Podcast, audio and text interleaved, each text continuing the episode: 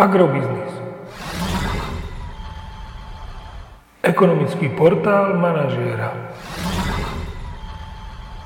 Prognóza cien agrokomodit pre 38. týždeň. Očakávané ceny na burze Matif na konci 38. týždňa. Pšenica 172 až 176 eur za tonu, kukurica 165 až 168 eur za tonu, repka 386 až 392 eur za tonu.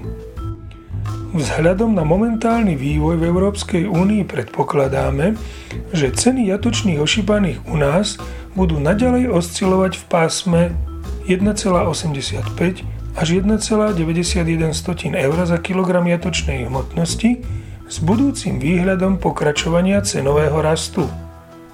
Aktuálny vývoj na trhu s mliekom naznačuje, že aj na Slovensko by čoskoro mohla doraziť nová vlna rastu cien komodity – Agromagazín mierne zvyšuje vo svojej prognóze očakávané farmárske ceny mlieka v nasledujúcich mesiacoch. Citeľnejší rast by mali zaznamenať ceny nafty, ktoré pri udržaní súčasnej ceny ropy a nafty na burzách mohli najbližšie dva týždne posilniť až o 5 eurocentov za liter na 1,29 eur za liter. Ceny benzínu Natural 95 by mohli vzrásť o 3,5 eurocenta za liter na 1,365 tisícin eur za liter. Podrobnejšie informácie nájdete v aktuálnej prognóze na portáli Agrobiznis.